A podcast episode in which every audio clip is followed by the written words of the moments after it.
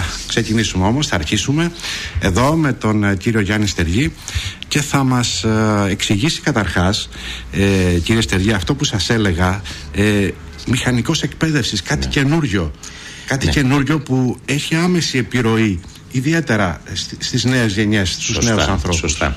Ε, δεν είναι και τόσο καινούριο, γιατί η εταιρεία μου υφίσταται εδώ και μια εικοσαετία είναι η αλήθεια. Βέβαια, είμαστε σε μια πολύ δημιουργική φούσκα, να το πω έτσι, γιατί δεν απευθυνθήκαμε στην ελληνική αγορά εκτενώς.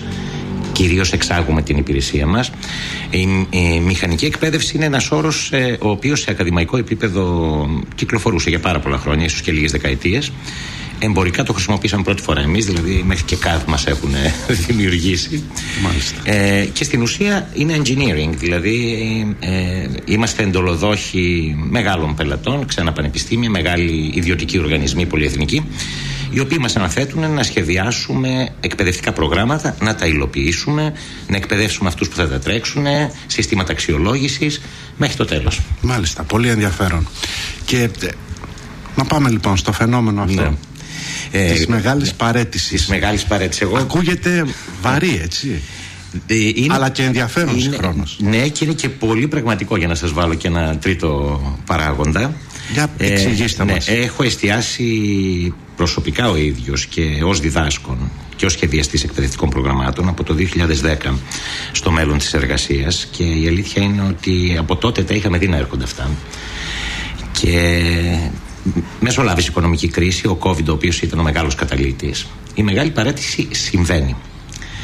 Ε, ήδη στον προτεσταντικό κόσμο της δύσης ε, υπάρχουν ε, χιλιάδες άνθρωποι οι οποίοι αφήνουν ασφαλείς εργα... Ε, θέσεις εργασίας σε πολύ μεγάλους οργανισμούς και είτε ξεκινάνε ένα δικό τους επιτίδευμα το οποίο είναι πιο κοντά στα ενδιαφέροντά τους, είτε ακόμη φεύγουν και από τις μεγάλες πόλεις, εκεί δηλαδή που είναι οι έδρες των πολύ μεγάλων εργοδοτών ε, για να έρθουν σε επαφή με μια πιο ε, ήρεμη, πιο αργού ρυθμού Ε, θα σας πω ενδεικτικά ότι ε, στους λίγους έτσι πολύ εκλεκτούς μαθητές που έχω στην γενιά Z, δηλαδή τα παιδιά από 16 έως το πολύ 30 χρόνο, κυρίως 25 όπως είπατε και εσείς πριν, ε, τα μαθήματα τα δύο που τους ερεθίζουν έτσι πιο πολύ όταν ξεκινάμε το course ε, είναι ένα αυτό που τους λέω ότι θα σπουδάσετε και αναφέρομαι στον ακαδημαϊκό προσανατολισμό τι να σπουδάσω ό,τι ακριβώς σας κάνει ευτυχισμένους ως μια προέκταση δώρο σε εσάς του σχολείου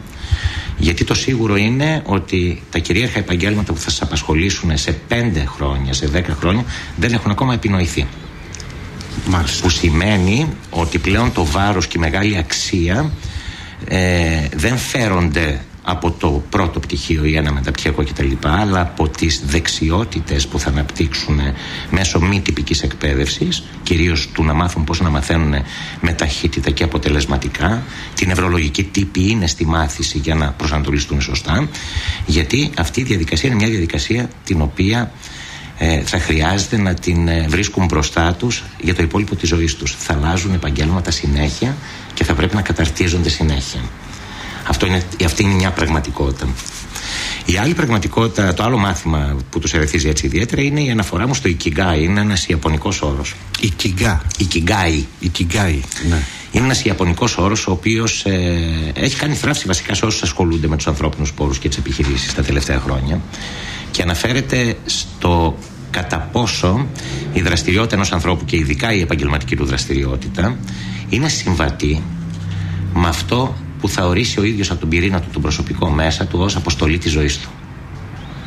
Ενδιαφέρον του και η αλήθεια είναι ότι τα τελευταία 30 40 χρόνια όλες αυτές οι συλλογικές νευρώσεις που εμφανίζονται στις δυτικές ειδικά οικονομίες έχουν να κάνουν με το ότι οι άνθρωποι μπλέχτηκαν σε ένα rat race που λένε και οι Αμερικάνοι δηλαδή το κυνήγι του αρουραίου ε, του ανταγωνισμού, να αλλάξω καριέρα κάθε τρία χρόνια, να γίνω golden boy, να γίνω golden girl, να βγάλω χρήματα πολλά, να γίνω ανταγωνιστικός κτλ. Rat race, είπατε. Rat race το λένε. Υπάρχει ένα τραγούδι του Bob Marley, Rat race, δεν ξέρω. Σε αυτό αναφέρεται. Έτσι ακριβώς. Ε, το οποίο τους απομάκρυνε πάρα πολύ από τον πυρήνα τους τους ανθρώπους ε, η γενιά Z λοιπόν είναι μια γενιά η οποία γεννήθηκε στην καταπώνηση ε, εγώ προσλαμβάνω στην εταιρεία πάντα νέα παιδιά γιατί φέρνουν ένα αέρα τελείως διαφορετικό, ειδικά σε ένα τόσο ευαίσθητο λειτουργήμα όπως η εκπαίδευση. Και βλέπω ότι τα παιδιά πούμε, που περνούσαν, οι νέοι περνούσαν από την εταιρεία μου μέσα στην προηγούμενη δεκαετία, θεωρούσαν δεδομένο ότι δεν δουλεύουν για τα λεφτά, γιατί τα λεφτά ήταν πολύ λίγα. Ε, τώρα, αν βάλουμε και τη μεγάλη υγειονομική κρίση του COVID, ακόμη και ότι μόλις έχει ξεκινήσει να ακολουθεί αυτή την κρίση, τον πόλεμο, ο οποίος όπως καταλαβαίνετε μπορεί να έχουμε την ψευδέστηση ότι είναι ένας πόλεμος που εντοπίζεται τοπικά, αλλά δεν είναι καθόλου τοπικός πόλεμος. Τουλάχιστον οι συνέπειες του θα μας αφορούν όλους για καμιά δεκαπενταριά χρόνια ακόμα. Ε, αυτά τα παιδιά έχουν απομυθοποιήσει το rat race. Η προσωπική υγεία και η ψυχική και η σωματική έχει αποκτήσει άλλο μέγεθος στο μυαλό τους. Το να είναι ευτυχισμένα έχει αποκτήσει άλλους ορισμούς. Για αυτά τα παιδιά λοιπόν του Generation Z, γιατί έχω και εγώ δύο παιδιά σε αυτή τη γενιά, ε, αυτό το θεωρώ δεδομένο. Το πιο εντυπωσιακό όμως είναι ότι βλέπουμε να συμβαίνει ε, σε ανθρώπους μεγαλύτερους, σε ανθρώπους και 40 και 50 ετών. Ε, υπάρχει μία ανακουφιστική προσωπική ήττα. Όλο αυτό που κυνηγούσα τόσα χρόνια ήταν εις αλλά νιώθω ευγνώμων που το κατάλαβα τώρα. Θα πάρω τα μποκαλάκια μου και θα φύγω. Αυτή είναι η τάση. Και προχθές που έκανα μία αναφορά με αφορμή το άρθρο της κυρίας ε, Γούτα, που, στο οποίο αναφερθήκατε ε, στο λογαριασμό μου στο Facebook, μία εξαιρετική κυρία, η οποία είναι και coach και εκπαιδεύτρια από την Αθήνα, μου είπε: Σπότον, κύριε Στεργή, πολύ σωστά τα αναφέρετε κτλ. Απλά θα αργήσει πάρα πολύ στην Ελλάδα. Δεν συμφωνώ καθόλου. Στην Ελλάδα έχει ήδη αρχίσει να συμβαίνει. Δηλαδή, ε, βλέπεις από πολύ γνωστούς ηθοποιούς οι οποίοι ήταν ε, στην κορυφή της καριέρας τους να τα παρατάνε όλα και να πηγαίνουν και να κάνουν βιολογικές καλλιέργειες στην Καλαμάτα ας πούμε. Ε, βλέπεις ανθρώπους οι οποίοι έχουν ε, γεμίσει τα νησιά χειμώνα ναι. ε, και φυσικά βοηθάει πάρα πάρα πάρα πολύ και η τεχνολογία. Το γεγονός δηλαδή ότι έχουμε μόνιμη επαφή με τον πολιτισμένο κόσμο ανεξαρτήτως τοποθεσίας. Και αυτό είναι ένας παράγοντας ο οποίος καθορίζει και το μέλλον της εργασίας στα παιδιά τα νέα. Θα αναφερθώ μάλλον λίγο αργότερα γιατί σας βλέπω θέλετε να με ρωτήσετε. Ναι, όχι. Ναι, ναι. Ε, αυτό που είπατε ότι ε, είναι ανακουφιστική προσωπική ήττα είναι ναι, ναι, ναι, ναι. πολύ δυνατός ε, αυτός ο όρος ε, θυμάμαι αρχές δεκαετίας τέλη δεκαετίας ε, όχι αρχές δεκαετίας 90 που αν άκουγες ότι Μπορεί να κάνεις κάποια άλλη δουλειά στη ζωή σου, ειδικά για τους 40 πλάς.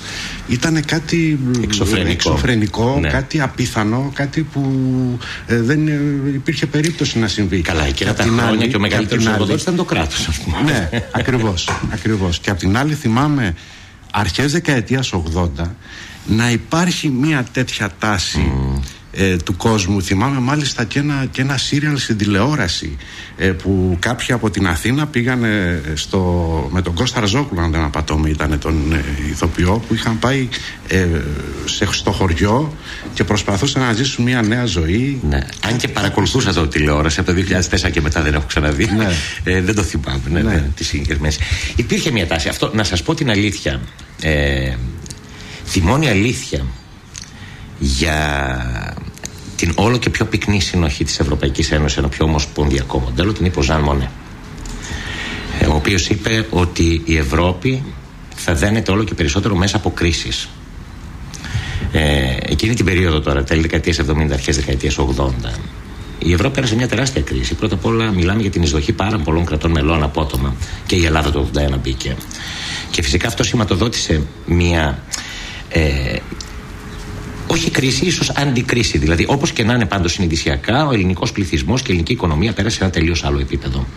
Δηλαδή, η επόμενη φορά που ζήσαμε κάτι τέτοιο, αλλά με περισσότερο έτσι αρνητικές ε, επιπτώσεις στο θυμικό του λαού, ήταν όταν μπήκαμε στο ευρώ, όπως καταλαβαίνετε. Ναι. Ε, σε αυτές τις περιπτώσεις, ο κόσμος κάθεται και επαναπροσδιορίζει λίγο ποιος είμαι, πού στέκομαι, γιατί κάνω αυτό που κάνω. Καταλάβατε με. Μάλιστα. Τεχνολογία. Ναι. Τι ρόλο παίζει σε αυτό; Λοιπόν, πρώτα απ' όλα θα κάνω, θα κάνω τη μικρή μου επανάσταση τώρα και θα σας πω ότι μην αφήνετε τα παιδιά σας μόνο δύο ώρες στον υπολογιστή όπως λένε οι παιδίατροι.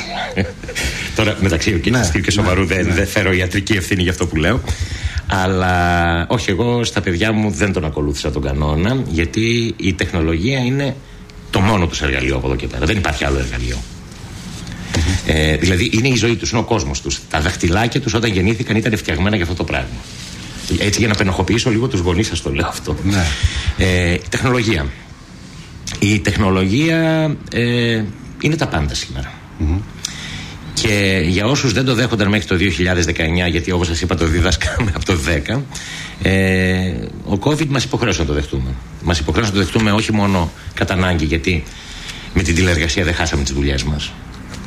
Αλλά γιατί βλέπουμε και με το ψηφιακό κράτος τώρα, με τον GovGR και τα λοιπά, ότι εγώ τουλάχιστον σαν επιχειρηματίας υποκλίνω. Δηλαδή, μου έχει γλιτώσει άπειρες ανθρωπόρες, ας πούμε, ουράς στα κέπη, να κάνω πληρεξούσια σε άλλους για να πηγαίνουν κτλ. Γιατί και εκείνοι κοστίζουν, δεν κοστίζει μόνο ο δικός μου χρόνος.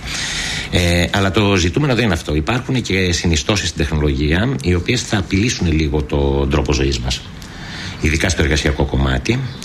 Γιατί αν ένας άνθρωπος μπορεί να παρέχει την υπηρεσία του στον εργοδότη του εξ αποστάσεως, και αυτή η απόσταση είναι 3 χιλιόμετρα από τη δουλειά του στο σπίτι, ακριβώς το ίδιο παίρνει αν το σπίτι του είναι και 3.000 χιλιόμετρα μακριά. Μάλιστα. Καταλαβαίνετε. Που σημαίνει ότι αν 3.000 χιλιόμετρα μακριά είναι. Τι να σας πω τώρα. Η, η Τσεχία, λέω τώρα. Όπου τα μεροκάματα μπορεί να είναι πιο φθηνά για έναν τύπο συγκεκριμένη υπηρεσίας. Εγώ, σαν Έλληνας εργοδότης, θα αναζητήσω έναν πάρα πολύ καλό επιστήμονα, ο οποίος μπορεί να μου κοστίσει το μισό από ότι ο Έλληνας επιστήμονας. Που σημαίνει ότι ο Έλληνας επιστήμονας αποκτά έναν ανταγωνισμό ασύμετρο. Βέβαια, αυτό είναι και μια πολύ μεγάλη ευκαιρία. Γιατί ο Έλληνας επιστήμονας έχει ένα πάρα πολύ ψηλό επίπεδο. Ε, μπορεί σε σχέση με έναν Αμερικάνο να είναι πιο φθηνός και αντίστοιχα να χτυπήσει κάποιες δουλειές στην Αμερική. Mm-hmm. Εμείς ε, στη δική μου την εταιρεία, εδώ απασχολούμαστε με καμιά πενταριά άτομα στην Ελλάδα, καμιά τριακοσαριά άτομα με, με τακτική σχέση εργασίας είναι οπουδήποτε στον κόσμο. Και αυτό όχι τώρα, από το 2003. Μάλιστα. Ε, αυτό λοιπόν θα αλλάξει πάρα πολύ τα εργασιακά ήθη, γιατί τα δικά μου τα παιδιά που θα βγουν στην αγορά εργασίας σε πέντε χρόνια ε, δεν θα μπορούν να καλύψουν τις ανάγκες τους με σχέση με έναν μόνο εργοδότη. Θα πρέπει να έχουν πέντε εργοδότες. Οι πέντε εργοδότες δεν είναι πια εργοδότες, είναι πελάτες. Καταλάβατε που σημαίνει ότι θα πρέπει να συνηθίσουν και σε ένα εργασιακό ήθος πιο επιχειρηματικό. Αν με ρωτήσετε εμένα προσωπικά, αυτό έχει μόνο θετικά. Και αυτό γιατί στην ουσία η πολύ μεγάλη απειλή είναι οι μηχανές. Είναι η τεχνητή νοημοσύνη που μας αντικαθιστούν κάθε μέρα. Αυτό θα είναι και το επόμενο ε, θέμα που θα συζητήσουμε. Μιλήσαμε για τεχνολογια Να θα συζητήσουμε για τεχνολογική ανεργία. Ναι. Και τις επιπτώσεις της και ειδικά στους νέους και πώς το αντιμετωπίζουν. Έτσι Να περάσουμε σε ένα τραγούδι και σε ένα διαφημιστικό διάλειμμα κυρίες και κύριοι και θα επανέλθουμε εδώ στην ενδιαφέρουσα πιστεύω συζήτησή μας.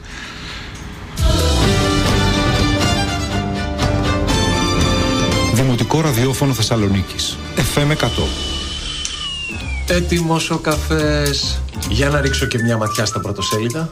Άστο σε εμά. Να δω τι λέει ο καιρός. Άστο πάνω μας. Θα έχει κίνηση άραγε. Θα σου το πούμε εμείς. Ε, να πω τουλάχιστον μια καλημέρα. Θα σου πούμε εμείς. Εκατό. Εκατό καλημέρες στον FM 100.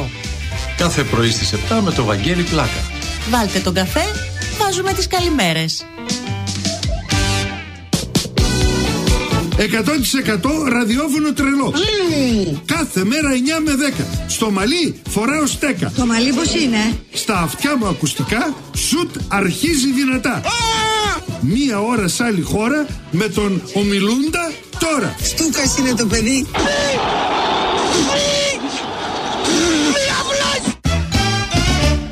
Διογέννης Δασκάλου και άλλα εφέ με 100 παραμύθια.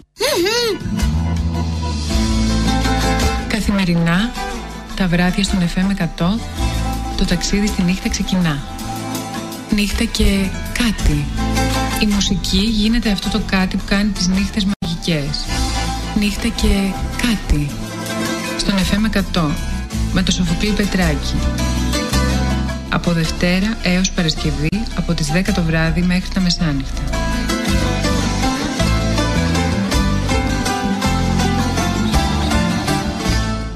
Γιατί η μουσική Είναι φυγή. If you go away on this summer day.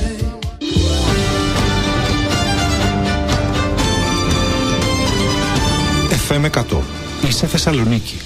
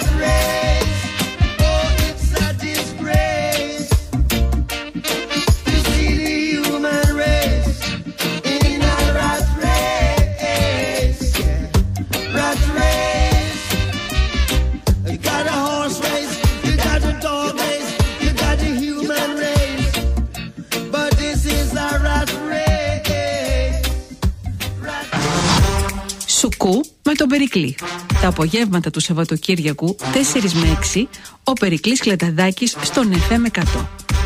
Δύο ώρες με ενημέρωση και ψυχαγωγία, λόγο και μουσική. Σουκού με τον Περικλή. Σάββατο και Κυριακή 4 με 6 το απόγευμα στον FM 100. Εδώ είμαστε κυρίες και κύριοι, Δημοτικό Ραδιόφωνο της Θεσσαλονίκης, FM 100. Στο μικρόφωνο Περικλής Γλενταδάκης, μαζί σας μέχρι τις 6. Στο στούντιο έχουμε τη χαρά και ε, εκτιμώ ότι έχουμε μια πολύ ενδιαφέρουσα συζήτηση. Ο κύριος Γιάννης Στεργής, μηχανικός εκπαίδευσης, πρόεδρος και διευθύνων σύμβουλος της Hyphen SA. Ε, συζητάμε κυρίως για τη γενιά Z και για τη- το φαινόμενο, το φαινόμενο που έχει γίνει διεθνώς γνωστό, τη μεγάλη παρέτηση. Ε, κύριε Στεργή, ακούσαμε και το Rat Race του Bob Marley, έτσι, μια που είχαμε την κουβέντα ε, Ναι. πριν, ε, μας, έδωσε, μας έβαλε ακόμα πιο καλά Έτσι, στο μπράβο. νόημα αυτής της ε, συζήτησης, ο Σωστά. μοναδικός ε, Bob Marley. Μιλούσαμε λοιπόν για την τεχνολογία. Ναι. Να δώσουμε και τους ε, χαιρετισμούς μας Ναι. ε, στο φίλο μας και καλό μας ακροατή το Γιώργο που Ναι. ταξιδεύει κάπου στην Πελοπόννησο Σωστά, και μας σωστά. έστειλε το Μου μήνυμά στείλε του και μήνυμα αυτός μόλις. ότι Ναι. μας ακούει Την αγάπη μου. έτσι. Λοιπόν, τεχνολογία Ναι. μιλήσαμε. Για να μιλήσουμε τώρα για την τεχνολογική ανεργία. Ναι.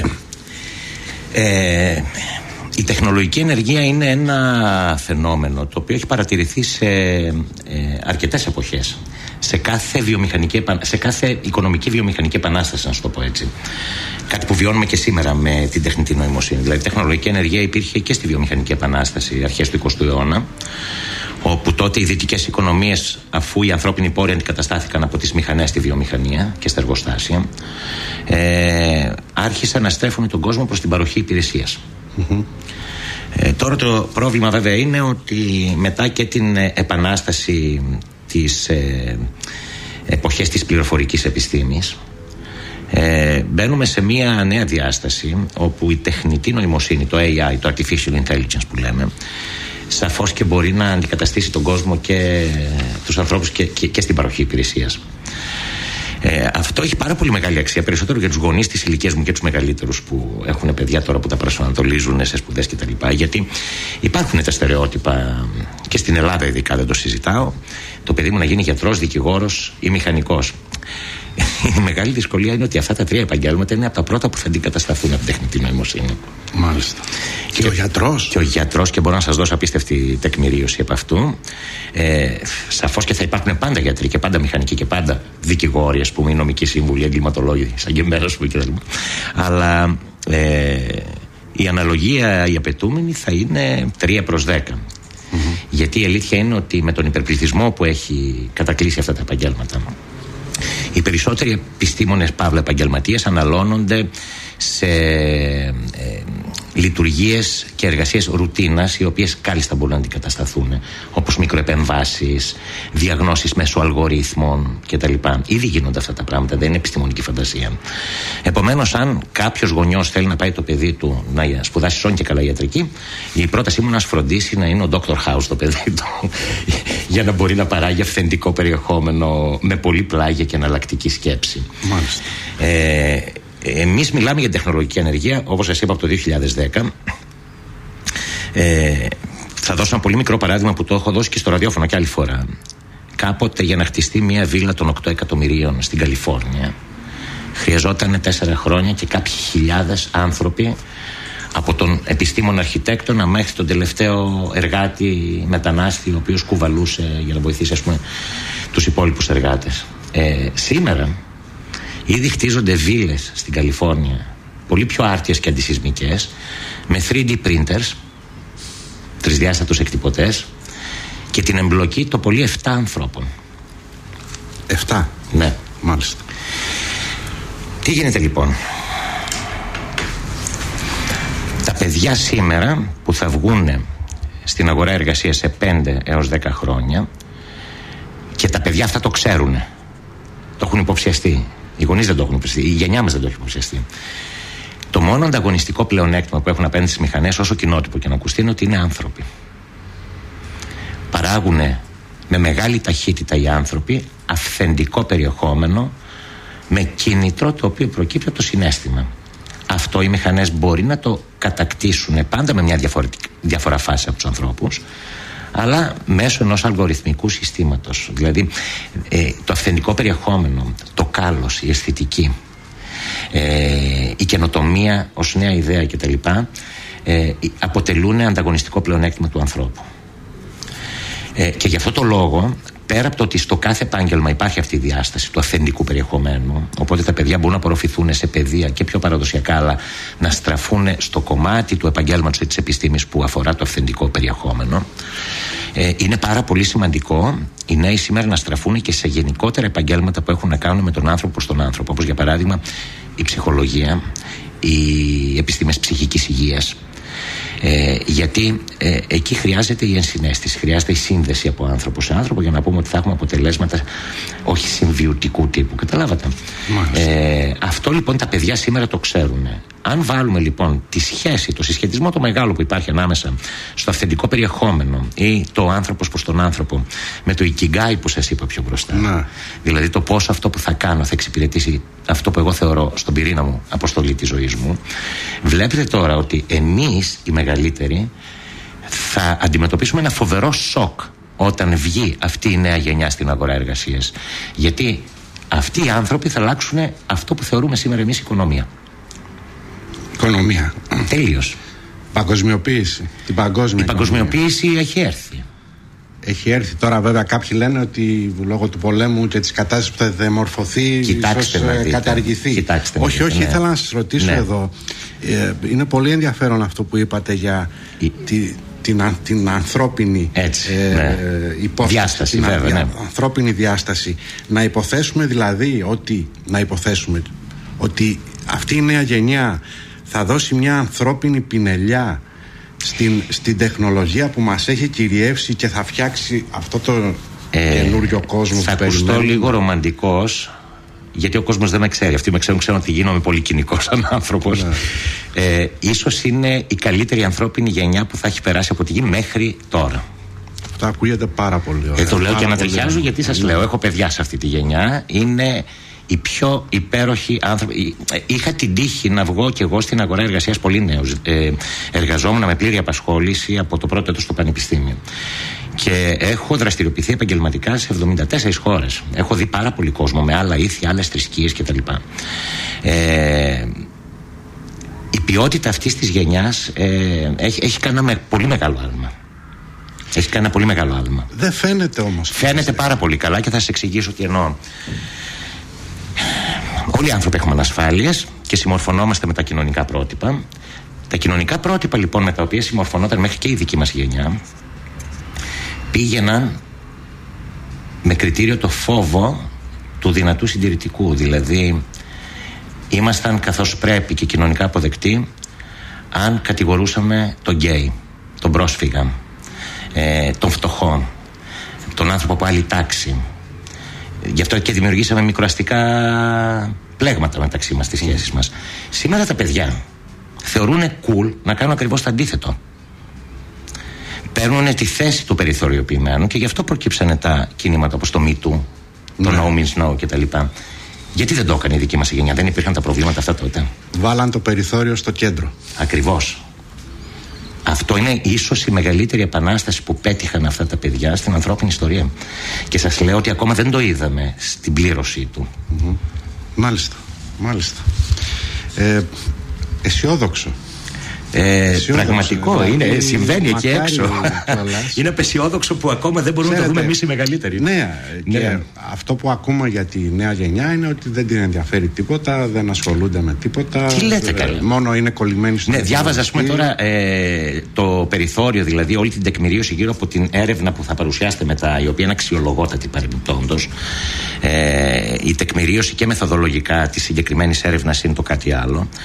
Και υπήρχαν αναφορές, δηλαδή ρωτήθηκε μία από τις συμβάλλουσες στην έρευνα Ελληνίδα καθηγήτρια του εξωτερικού ε, για το ότι πολλοί θεωρούν σήμερα τη συντήρηση της δικής μας γενιάς τους νέους απολυτικ. Και κάθομαι και λέω, αυτοί που μιλάνε έχουν ορίσει ποτέ τι σημαίνει πολιτικοποιημένος. Δηλαδή τα παιδιά αυτό που έχουν κάνει είναι να ακυρώσουν τον μονοδιάστατο άξονα, το ευθύγραμμο τμήμα που ξεκινάει από τα αριστερά και καταλήγει στα δεξιά. Αυτό δεν είναι πολιτική. Μάλιστα. Μάλιστα. Θα το δούμε λοιπόν. Θα το μακάρι, δούμε. μακάρι να, να είναι έτσι, να μας κάνει τη μεγάλη έκπληξη. η νέα Κοιτάξτε, γενιά. όπως σας είπα, οι κρίσεις ε, βοηθάνε την ανθρωπότητα να κάνει άλματα και πολλές φορές αυτά τα άλματα είναι και πολύ πρακτικού χαρακτήρα. Δηλαδή, Ναι. ε, ε, τώρα ας πούμε, έχουμε τον πόλεμο στην Ουκρανία. Ε, μέσα από κάθε τέτοια κρίση, η ανθρωπότητα βρίσκει τον τρόπο να επαναρρυθμίσει κάποια πράγματα. Ε, για παράδειγμα, η Ουκρανία μέχρι τώρα ήταν η βιομηχανία παροχής πάρα πολύ φθηνών χεριών και μυαλών στην ανάπτυξη λογισμικού κώδικα. Ε, τώρα αυτή τη στιγμή, ενώ όλοι πηγαίνουν στην Ουκρανία, έχουν παγώσει τα πάντα όπως καταλαβαίνετε. Όταν θα μπει με τους νέους όρους στο δυτικό κόσμο, θα επαναρρυθμιστούν και οι τιμές και οι αξίες κτλ. Αυτό γίνεται λίγο-λίγο αν το δείτε σε όλο τον κόσμο. Εγώ πιστεύω δηλαδή ότι μέχρι το 2040 ε, το φθηνό ή το ακριβό δεν θα αποτελεί πια κριτήριο. Τα κριτήρια θα αφορούν καθαρά σε πυρηνικά ανταγωνιστικά πλεονεκτήματα των παρόχων των ανθρώπων. Μάλιστα. Μάλιστα. Για να πάμε πάλι στη μεγάλη παρέτηση. Στη μεγάλη παρέτηση. Στη μεγάλη Σας παρέτηση. εντυπωσίασε αυτό και, Ναι, και ναι. πολύ δικαίως. Πολύ δικαίως. Ναι. Ε, θα το τοποθετήσω λίγο πρακτικά έτσι, για να το καταλάβει και ο κόσμος καλύτερα. Ε, πρώτα απ' όλα πρόκειται για ένα φαινόμενο το οποίο στον δυτικό, πιο δυτικό από εμάς κόσμο, δηλαδή Βρετανία, Αμερική, Βόρεια, Ηνωμένες Πολιτείες και Καναδά, δηλαδή, δηλαδή κορυφώθηκε το καλοκαίρι που μας πέρασε. Κορυφώθηκε. Κορυφώθηκε και έμεινε στην κορυφή η ευθεία από τότε με τάσεις να ξανακάνει ένα άλμα Ε, αλλά λέω κορυφώθηκε γιατί ήταν το σημείο στο οποίο χτύπησε ένα καμπανάκι, ένας συναγερμός στι μεγάλε επιχειρήσει. Δεν ξέρω αν ο κόσμος τότε είχε τύχει να διαβάσει αναφορές από τον Καναδά, για παράδειγμα, που υπήρχαν πάνω από 450 δηλωμένα επαγγέλματα στο Υπουργείο Οικονομικών, τα οποία ήταν υποστελεχωμένα. Δεν μπορούσαν να βρουν κόσμο για να καλύψουν θέσεις εργασίας. Και υπήρχαν παιδεία τα οποία αυξήσαν μισθούς μέχρι και 65% παραπάνω για να προσελκύσουν κόσμο. Και πάλι δεν τα κατάφεραν. Και τελικά ο Καναδάς αναγκάστηκε με ένα προσωρινό διάταγμα να αλλάξει την πολιτική υποδοχής μεταναστών μόνο και μόνο για να βρει να Να καλυφθούν να αυτές. καλυφ- Δεν καλύφθηκαν πάλι όλες, αλλά τέλος πάντων ε, ε, κάπως επιβραδύνθηκε η τάση, να πω έτσι. Είναι ένα πολύ μεγάλο ζήτημα γιατί αυτό δεν καταδεικνύει μόνο το ότι ο κόσμος θα αλλάξει τον τρόπο με τον οποίο βλέπει το επάγγελμά του σε ατομικό επίπεδο. Ναι. Σημαίνει ότι πρέπει να αλλάξουν τα επαγγέλματα και ο, ο τρόπος με τον οποίο λειτουργούν οι επιχειρήσεις.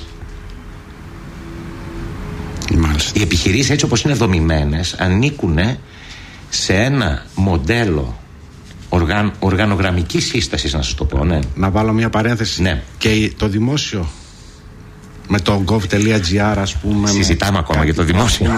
συζητάμε για τον ΕΦΚΑ Κοιτάξτε, ε, η αλήθεια ποια είναι τώρα. Εγώ, ε, σαν συστημικός επιστήμονας, πέρασα και κάποια χρόνια στην Ευρωπαϊκή Ένωση μέσα ως εργαζόμενος. Ε, πρέπει, ας πούμε, να αναδείξω λίγο το ότι οι κρατικοί μηχανισμοί εκ των πραγμάτων πια λειτουργούν ως ΑΕ.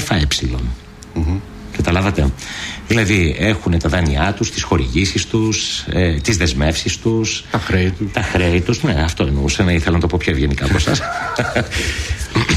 ε, που σημαίνει ότι σαφώς και θα αλλάξει και το δημόσιο. Δεν μπορεί να γίνει διαφορετικά. Δηλαδή το GovGR και μπράβο μας, γιατί ε, όχι απλά αναπτύξαμε πάρα πολύ γρήγορα μια πολύ ωραία τεχνογνωσία, αλλά την πουλήσαμε κιόλας όπως ξέρετε και με τα certificates αλλά και, και, και ευρύτερα. Δηλαδή η Ελλάδα ε, στάθηκε πολύ αξιοπρεπώς αυτή την περίοδο, ναι.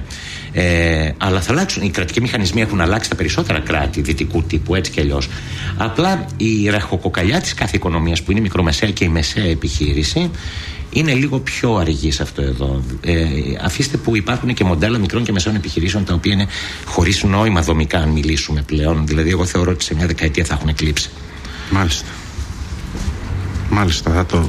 αυτό δεν είναι καλό όπως τα Δεν είναι ακούμε. καλό για, για εμάς την παλιά γενιά των επιχειρηματιών. Ε, είναι πάρα πάρα πολύ καλό για τη νέα γενιά η οποία έτσι κι αλλιώς μπαίνει στην αγορά εργασίας με μια νέα αντίληψη.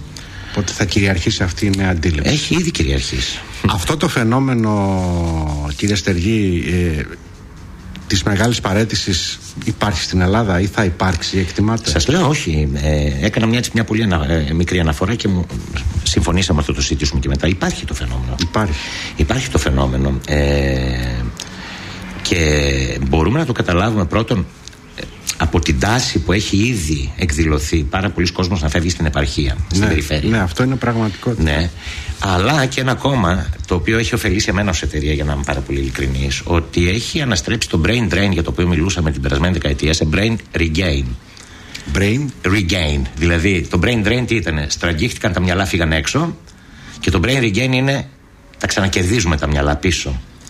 Γιατί αυτοί οι άνθρωποι, οι εξαιρετικοί επιστήμονες, τα στελέχη και τα λοιπά που φύγανε στην Αγγλία, στην Αμερική, στη Γερμανία, στην Ολλανδία για μια καλύτερη επαγγελματική τύχη, τύχη φύγαν από εκεί στα πλαίσια της μεγάλης παρέτησης που συζητάτε και ήρθαν στην πατρίδα τους εδώ.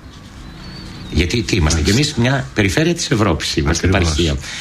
Και μπορούν να εργαστούν για αξιόλογες θέσεις εργασίας εξ αποστάσεως εκεί, απολαμβάνοντας την δεδηλωμένα καλή ποιότητα ζωής που έχουμε. Τον ήλιο, το κλίμα, το καλό φαγητό, την οικογένεια, τη γιαγιά. Καταλαβαίνετε τώρα. Ε, Επομένως, τα πάντα έχουν δύο όψεις. Δεν είναι μόνο αρνητικές οι όψεις. Αυτό παρατηρώ και αυτό θέλω να πω. Δηλαδή, σ- σε αυτά που πραγματικά τη δύσκολη περίοδο που ζούμε εδώ και από την, να πω από την έναρξη της πανδημίας να πάω πιο πίσω από την έναρξη της οικονομικής κρίσης Ναι.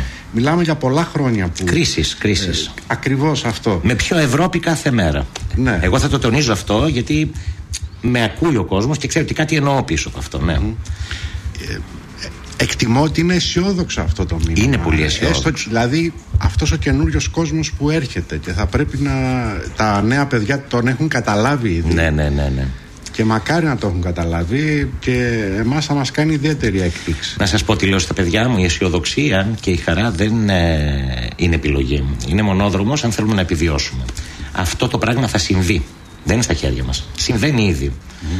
Αν εμείς το δούμε και το διαχειριστούμε από την αισιόδοξη πλευρά, θα πάμε μαζί του αρμονικά. Ε, και θα μου επιτρέψετε έτσι να κάνω και μια προσωπική εκτίμηση λίγο. Ε, η στεναχώρια, η κατήφια, η μεγάλη κατάθλιψη που ακολουθεί την κάθε κρίση. Η απογοήτευση και η απόγνωση υπάρχουν γιατί έχουμε προσδοκίες. Όποιος δεν έχει προσδοκίες δεν απογοητεύεται. Επομένως ίσως έτσι μια τοποθέτηση φιλική απέναντι στη δική μας τη γενιά, όχι των νέων, είναι λίγο να ασχοληθούμε με τις προσδοκίες μας, να τις επαναξιολογήσουμε. Μάλιστα. Αυτό το τελευταίο ήταν ε, πολύ ωραίο. Καταλάβατε ότι αφορά τους περισσότερους από εμάς. Ε, και ε, νομίζω είναι πολύ ενδιαφέρουσα η συζήτησή μας. Έχουμε φτάσει ε, περίπου ε, 8 λεπτά πριν από τις ε, 5.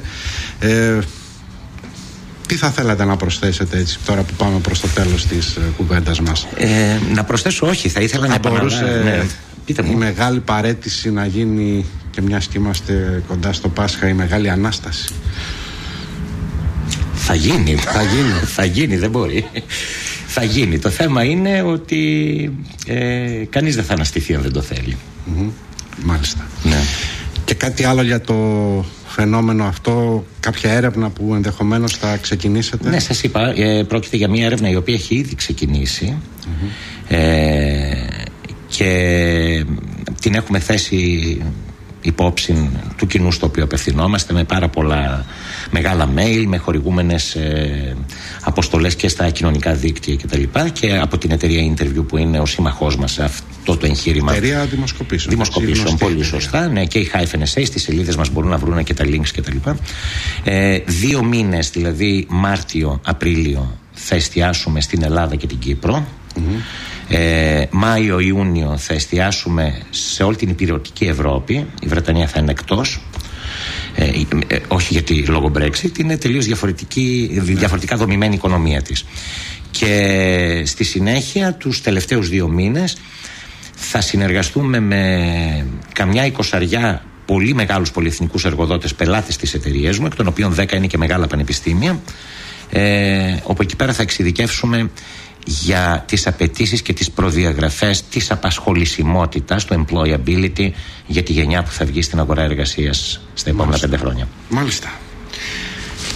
Μάλιστα. Κύριε Στεργή, να σας ευχαριστήσουμε πάρα ευχαριστώ πολύ. πάρα, Νομίζω πάρα ότι Ακούσαμε εγώ προσωπικά τουλάχιστον, ε, παρότι τα ψάχνω γενικώς λόγω και της ε, δουλειάς μου, ακούσαμε καινούργια πράγματα. Ε, και, και γι' αυτό ακριβώς μου κέντρισε το ενδιαφέρον και ε, ήρθαμε εδώ στο στούντιο να τα συζητήσουμε. Ε, μια νότα αισιοδοξίας να πω ότι ε, προκύπτει έστω και αν ο τίτλος και πάλι η μεγάλη παρέτηση ε, πάει αλλού Ναι. αλλά πραγματικά Παρετούμε των δεινών μου. Αυτό είναι αισιόδοξο. ακόμα καλύτερα έτσι, είναι. λοιπόν να κλείσουμε Ακριβώς. και ιδιαίτερα για τη νέα γενιά αυτό το, το μήνυμα που Τις οποίες τις έχω λατρεία όπως καταλάβατε. τα παιδιά ξέρουν τι κάνουν Πάντα. πάντα Πάντα. Κυρίες και κύριοι, να Σας ευχαριστώ. ευχαριστήσουμε τον κύριο Στεργή για αυτήν την ε, πιστεύω ενδιαφέρουσα συζήτηση ε, που είχαμε.